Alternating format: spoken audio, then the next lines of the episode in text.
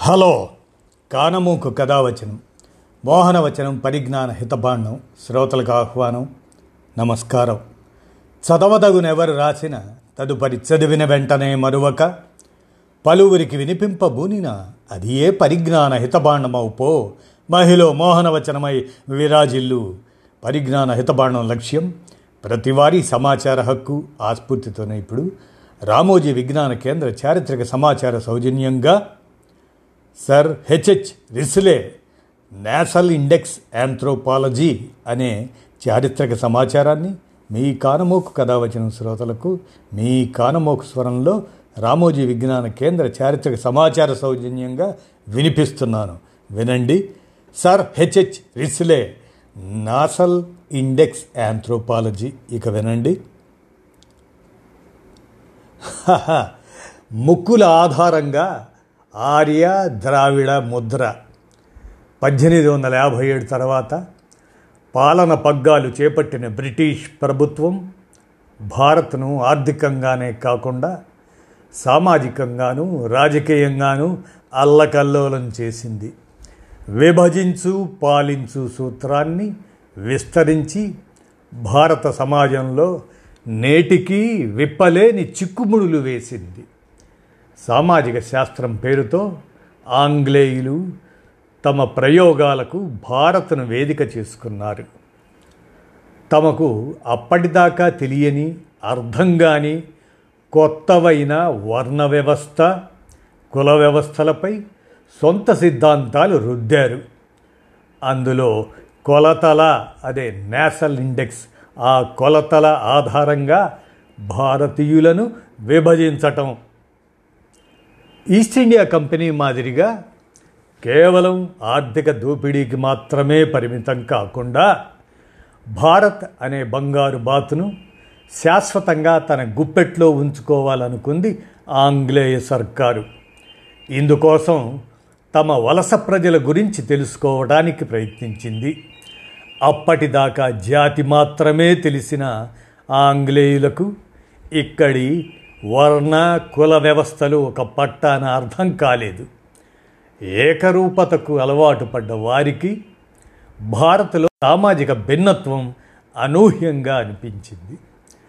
భిన్న మతాలు కులాలు భాషలు వాటికి వృత్తులతో అనుబంధం తెల్లవారికి కొరకరాని కొయ్యలా తయారైంది. ప్రతిదానికి ఓ క్రమం ఉండాలని భావించే ఆంగ్లేయులు తమకు గందరగోళంగా ఉన్న భారతీయ సామాజిక వ్యవస్థను వర్గీకరించాలని నడుం బిగించారు. అప్పటికే విభజించు పాలించు సిద్ధాంతాన్ని మతపరంగా హిందూ ముస్లింల మధ్య చిచ్చుకు వాడుకున్న ఆంగ్లేయులు భారతీయ సామాజిక వ్యవస్థలో కూడా ఈ విభజన బీజాలు నాటారు. సర్ హెర్బర్ట్ హోప్ రిస్లే ఆయన ఆధ్వర్యంలో ఈ కార్యక్రమం దిగ్విజయంగా మొదలైంది. మొట్టమొదటిగా భారతీయులను ముక్కు కొలతల ఆధారంగా ఆర్య ద్రావిడులుగా విభజించాడు. జాతుల శాస్త్రం రేస్ సైన్స్ పేరుతో శాస్త్రీయత ముసుగులో భారత్పై తన సిద్ధాంతాన్ని రుద్దాడు రిస్లే. పద్దెనిమిది వందల డెబ్భై మూడులో ఐసిఎస్ అధికారిగా భారత్కు వచ్చిన రిస్లే చాలా కాలం బెంగాల్ రాష్ట్రంలో పనిచేశాడు. తర్వాత భారత జనగణన కమిషనర్గా నియమితుడయ్యాడు. ఆంగ్లేయులది ఆధిపత్య జాతి అని నమ్మే కుటుంబ నేపథ్యం నుంచి వచ్చిన రిస్లే బెంగాల్లోని వివిధ ఆదివాసీల సంప్రదాయాలు అలవాట్లపై పరిశోధన చేశాడు.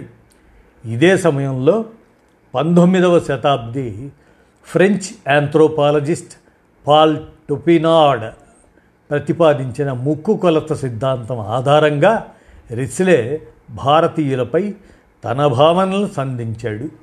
ముక్కుల వెడల్పు ఎత్తులను సేకరించడానికి బ్రిటిష్ ప్రభుత్వం అనుమతి కూడా ఇచ్చింది.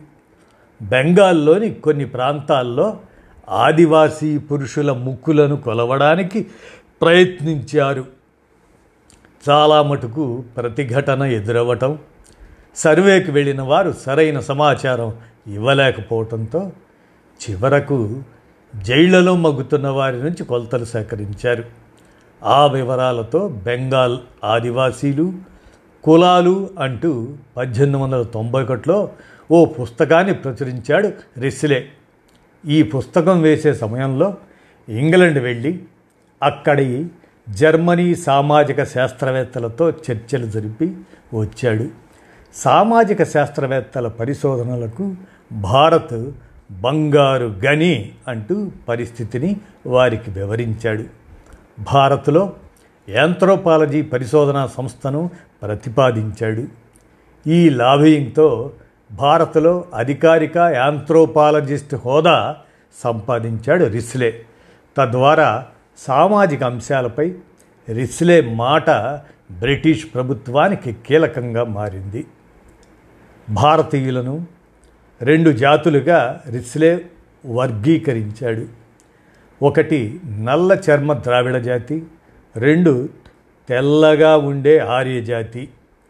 వీరిలో ద్రావిడులను ఆదివాసులుగా నిమ్నజాతిగా ఆర్యులను నాగరికులుగా అగ్రజాతిగా రిస్లే ముద్ర వేశాడు.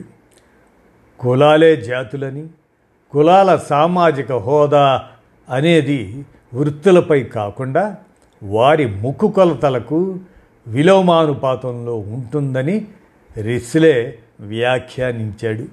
అప్పటి నుంచి భారతీయులపైన కులాలపైన యూరోపియన్ పరిశోధకులకు రిస్లే ప్రతిపాదనలే ఆధారమవుతూ వస్తున్నాయి. భారతీయ కుల వ్యవస్థపై పరిశోధించి విస్తారంగా రాసిన బాబాసాహెబ్ అంబేద్కర్ లాంటి వారు రిస్లే ముక్కు సిద్ధాంతాన్ని దాని ఆధారంగా భారతీయుల వర్గీకరణను తోసిపుచ్చటం గమనార్హం. రిస్లే ముక్కు కొలతల ప్రకారం చూస్తే బ్రాహ్మణులు అంటరాని వారు ఒకే జాతికి చెందినవారు.